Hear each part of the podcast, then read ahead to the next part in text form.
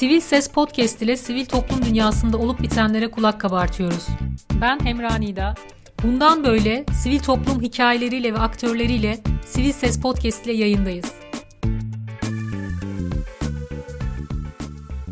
Merhaba Sivil Ses Podcast dinleyicileri. Bugün Af Örgütü'nün düzenlediği İnsan Hakları Temelli Habercilik Atölyesi'nden yayın yapacağız ve gazeteci yazar Gökçer Tahincoğlu ile birlikteyiz. Gökçer Bey, önce sizi kısaca tanıyabilir miyiz? Mesleki tecrübeniz, ağırlıklı olarak hangi alanlarda yayın yaptığınızla başlayabiliriz? Ben 77 yılında doğdum. Selçuk İletişim mezunuyum. Daha sonra Gazi İletişim'de yüksek lisans yaptım. Henüz okurken lisans eğitimim sırasında önce yerel basında başladım. Galiba 1. sınıfta 17,5 yaşındaydım. Daha sonra Milliyet Gazetesi'ne stajyer olarak girdim. 96 yılının da sonunda orada kadro alıp 21 sene kadar orada mesleği sürdürdüm. Bu süreçte önce adliye muhabirliği yaptım. Daha sonra yüksek yargı muhabirliği dediğimiz işte uzmanlaşmayla beraber değişen. Daha sonra haber müdür yardımcılığı, daha sonra Milliyet Ankara haber müdürü olarak sonra köşe yazıları yazmaya başladım. O esnada meslek hayatım boyunca daha çok insan hakları alanında çalışmaya gayret ettim ben. Böyle özel bir uzmanlaşma yoktu ama galiba hem dünyaya bakış hem de işte gazeteciliğin oradan baktığımızda daha iyi yapılabileceğini düşünmemden dolayı 4 tane kitabım var. Biri öğrenci hareketi üzerine. Bu öğrencilere bu işimi öğrettiler. Kemal Göktaş'la birlikte gazeteci. Daha sonra Beyaz Toros, Türkiye'nin fail meçhul tarihiyle ilgili. Devlet dersi diye çocuk hak ihlalleriyle ilgili bir kitabım var. Son olarak da edebiyat, işte Mühür diye bir roman yazdım. En son biraz daha edebiyata kayarak devam etmeye çalışıyorum. Gazeteciliği de şu anda T24'te Milliyet'ten ayrıldıktan sonra Ankara temsilcisi olarak sürdürüyorum. Peki basın özgürlüğünü tarif edip ülkedeki mevcut durumu hak ve özgürlükler açısından değerlendirecek olsanız neler söylersiniz? Basın özgürlüğünü çok kaba tabirle şöyle tarif edebilirim. Ülkedeki herhangi birisinin yani ne olmuş, ne haber, ne oldu, ne var sorularına açıklıkla hiç kendinizi kısıtlamadan sansür veya otosansüre, sansür süreçleri işlemeden net biçimde yanıt verebiliyorsanız bu habere erişimi engelleyen bir şey yoksa habere erişim hakkına hem gazetecinin hem de sizin yazdığınız habere okurun erişim hakkı mümkünse basın özgürlüğünden var diye söz edebiliriz. Bu genel tarif üzerinden bakarsak basın özgürlüğünün olmadığını da söyleyebiliriz. İşte sabahtan beri işte Af Örgütü'nün bizi bir araya getirmesiyle hem yerel basından hem ulusal basından arkadaşlarla bu konuları konuşuyoruz. Ortaya atılan bütün görüşler eskiye oranla neyin değiştiği, bu konuda gazetecinin ne yapabileceği. Sürekli gazetecilerin bulduğu seslerini duyurma yöntemlerine karşı yeni bir erişim engeli getirilme, onun önüne yeni barikatlar konması gibi. Peki bunu nasıl aşacağız devamında? Böyle sorular ve yanıtlar var. Sadece bu tablo bile tartıştığımız, konuştuğumuz konular aslında basın özgürlüğünün Türkiye'de ne kadar olmadığını, varlığından ne kadar söz edemeyeceğimizin kanıtı gibi. Hani bu konuda Türkiye'de şey çok sevilir. Ya orada da şu yapılmış, burada da şu yapılmış yabancı ülkelerden örnek ve en kötü örnekleri alarak biz kamusal müzakere ortamını yitirmiş bir ortamda basın faaliyetini yürütmeye çalışıyoruz. Ama gazetecilik faaliyeti, haberi aktarma faaliyeti tam da o kamusal tartışma alanına sürekli taşınacak materyal demektir. Yani bunu yapamıyoruz. Sosyal medyaya sıkışmış bir gazetecilik var. Maalesef diğerleri ise gazetecilik nasıl yapılmazın üzerine kurulan bir gazetecilik anlayışı var. Haber nasıl verilmez? Galiba hani içinde bulunduğumuz dönemde en başarılı yapılan şey medyanın yapısının dönüştürülerek gazeteciliğin bu duruma düşürülmesidir diye düşünüyorum. Peki şu konjektürde gazeteciler haklarını nasıl koruyabilir? Hani gazetecilik faaliyeti dışında gazetecilerin öz haklarını korunması zaten bu aslında ilk sorunun yanıtı gibi, basın özgürlüğünün neden olmadığının kanıtı gibi. Yani gazeteci aslında hani liberal demokrasi kuramına bakarsanız işte 4.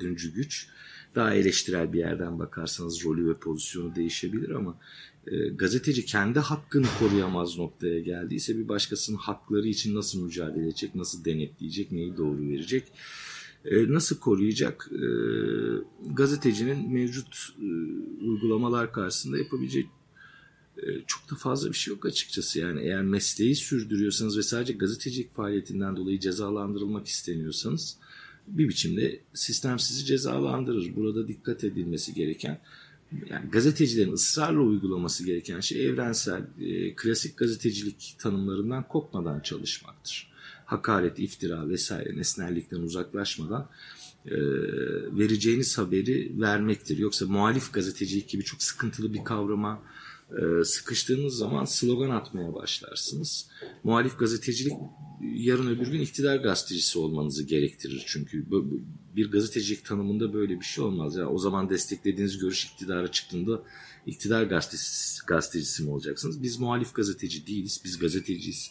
Sorgulama ve denetleme bizim görevlerimizden birisi. Gazeteciler bu görevlerini unutmayacak. Biz kimseye düşman olmak zorunda da değiliz.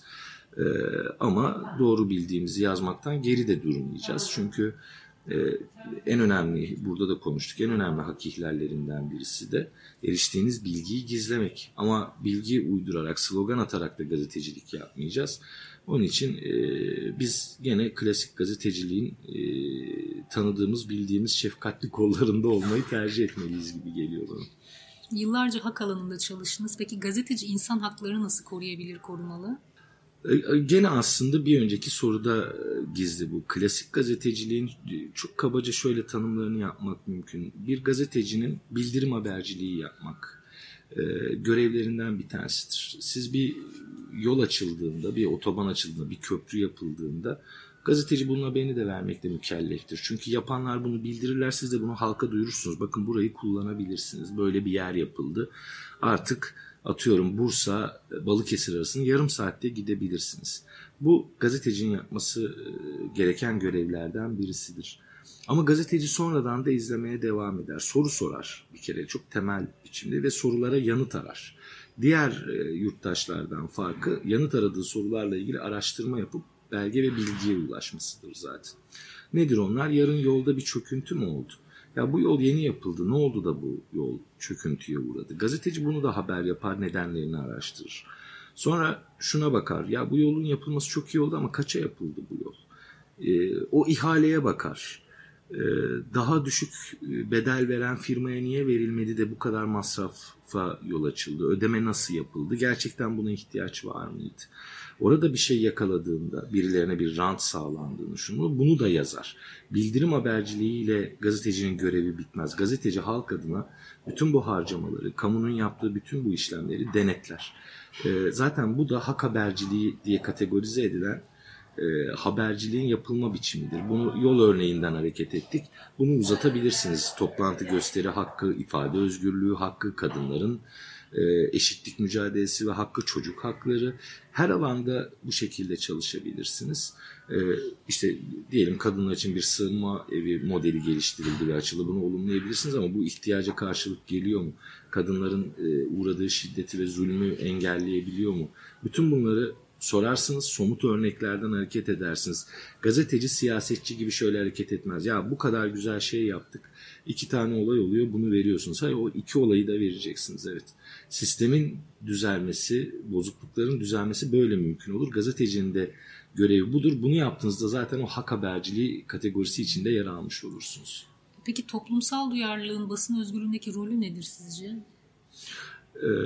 Yani şey açısından mı soruyoruz bunu? Halkın gazeteciye sahip çıkması. Evet, halkın gazeteciye sahip çıkması. Bu şudur, ben eskiden bu yana halkı suçlama eğilimindeki ya bizi de okumuyorsunuz, bizi de izlemiyorsunuz, bakın çok da yalnız kalıyoruz falan gibi şikayetlerin gazetecilerin kusuru olduğunu düşünüyorum. Kendimi de katarak böyle düşünüyorum. Yani bir yerde tabii ki yapısal sorunlar vardır. Okuma alışkanlığı bir kültürdür, haber takibi bir kültürdür. İşte edebiyattan gazeteye, dergiye kadar uzanan büyük bir kültürden söz ediyoruz. Bu konuda birey yapabileceğimiz çok bir şey yok. Ancak kuşaklar boyunca yapabiliriz. Ama bugüne döndüğümüzde eğer daha önceden 1 milyon satan gazeteler 30-40 bin zorla işte devletten destek alarak satış yapabiliyorsa, bunun muadili olan, yani diyorsak ki iktidar bütün medyayı ele geçirdi. Bakın biz muhalif bir yerde duruyoruz ve gazetecilik yapıyoruz iddiasıyla çıkan gazeteler 5-10 bin satış rakamını geçemiyorsa, haberciliğin yerine haber değersiz kılınmış slogan atan daha fazla gazetecilik tanımı dışına çıkıp daha fazla rağbet görüyorsa, bizim burada oturup gazeteci olarak neyi yanlış yaptık, nerede yanlış yaptık, eskiye dair ne yanlıştı da bu hale geldi, iktidarın müdahalelerinden bağımsız bunu sorgulamamız gerekir. Elbette ki nasıl ki gazetecilerin bu döneme gelinmesinde hata ve günahları varsa, toplumun da şunu anlaması gerekir: gazetecilik pahalı bir iş ve gerçekten gazetecilik yapmak isteyenlerin bir haber merkezi çatısı altında örgütlenmesi, orada ortaklaşa bir faaliyetle güçlü ve bağımsız haberciliği yapabilmesi gerekiyor. Bunun için de çok basit bir şey var: gazete alınması gerekir. Eğer gerçekten kaliteli habercilik, bağımsız, denetleyen, sorgulayan bir habercilik isteniyorsa da o kurumda artık bu haberin bir bedelinin olduğunu, gazetecilere ancak böyle sahip çıkabileceğini, sadece sosyal medya yöntemiyle değil, oradan alkışlayarak ya da eleştirerek değil, yani çok küçük meblağları gözden çıkartarak, o emeğin karşılığını ödeyerek bunu yapabileceğini öğrenmesi gerekir galiba. Öğrenmek belki çok doğru kelime değil, düşünmesi gerekir.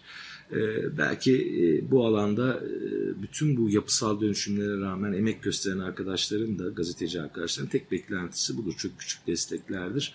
Ama en baştakini de vurgulamayı görev olarak biliyorum. Buradan vay toplum niye bu kadar duyarsız, biz de yalnız kaldık demeye üreten kesimin hakkı olmadığını düşünüyorum. O zaman bizim üretim süreçlerimizde bir sıkıntı var galiba ki erişemiyoruz diye bakmamız gerekir. En başta kendimize bakmamız gerekir. Peki basın özgürlüğünün demokrasiyle ilişkisini nasıl yorumlamak gerekir? Ya çok temel, hani gene liberal öğretide baktığımızda basının özgürce konuşamadığı bir ortamda seçme seçilme hakkının, oy vermenin, iktidar süreçlerinin, muhalefet süreçlerinin anlamı yoktur. Bu yüzden aslına bakarsanız basın faaliyeti bütünüyle baskı rejimlerinde bile yasaklanmaz, denetlenmeye çalışılır, alanı daraltılır ama bir gazeteciliğin varlığının da sürdürülmesi istenir. Çünkü halkla siyaset arasında köprü görevi görebilecek başka bir organ yoktur. Bunu bir biçimde kameralar, fotoğraf makineleri, haberler, şunlar bunlarla aktarmak gerekir. O köprü darbe aldığında, yol eksik kaldığında artık orada demokrasi tökezliyor demektir. O yüzden de çok doğrudan ilişkilidir. Yani en az seçimler kadar basını da modern bir liberal demokrasinin, eğer bu sistemi benimsiyorsak, dünya görüşümüz buysa, olmazsa olmaz olarak görmemiz lazım. Peki 25 yıllık gazeteci olarak, deneyimli bir gazeteci olarak genç gazetecilere tavsiyeleriniz var mı? Ya estağfurullah, ben hani kendimi çok tavsiye makamı olarak görmem hiçbir zaman ama hani şunu müzakere edebiliriz: gazetecilik çok deneyimle ve usta çırak ilişkisiyle yapılan bir meslektir. Çok bireysel çabalardan öte bir haber merkezi içerisinde yer alarak bunu yapmaya çalışmak çok zor olduğunu mevcut koşullar içerisinde biliyorum. Ama buna zorlamak, gazetecilikte ısrar edeceksek eğer, mesleği orada öğrenmek en güzeldir ama en zevklisi de şudur gazetecilik için: yani siz 25 yıl bu mesleği yaparsınız, bir yıllık muhabir sizi fersah fersah geçen haberlere imza atar, oturur yeteneğini izlersiniz, gene de deneyim aktarımına dayanır çünkü yaptıkça öğrendiğiniz bir meslek bu. Kimse size bu durumda böyle davranmalısın, şu durumda böyle yapmalısını anlatamaz. Biraz yaşayarak, başkalarını izleyerek öğrenirsiniz. Öğrendikçe haberin geldiğini görürsünüz. Ben ısrarla şunu diyorum: koşulların çok zor olduğunun farkındayım. Hep zordu Türkiye'de gazeteci olmak. Her zaman iş alanları çok dardı. Her zaman iktidar baskısı vardı. Her zaman o iktidar baskısından kaynaklı olarak gazetelerin alanı, medyanın alanı giderek daralıyordu. Ama şimdi hiç olmadığı kadar öyle. Üstelik de artan medya olanaklarına rağmen böyle. Çünkü gazetecilik gerçekten pahalı bir organizasyon. Ama şunu, hani bütün bu olumsuz tablo içinde belki vurgulamak gerekir: hepimiz mesleğe girerken çok zorlandık. Bu girmesi zor bir meslektir. Yani bir haber merkezi çatısı içinde yer almak, profesyonel olarak hayatını buradan sürdürmek zor bir iştir. Ama ben kişisel meslek hayatımda hep şunu gördüm. Bunda inat edenler kalıyorlar ve hayatını da gazetecilikten sürdürüyorlar.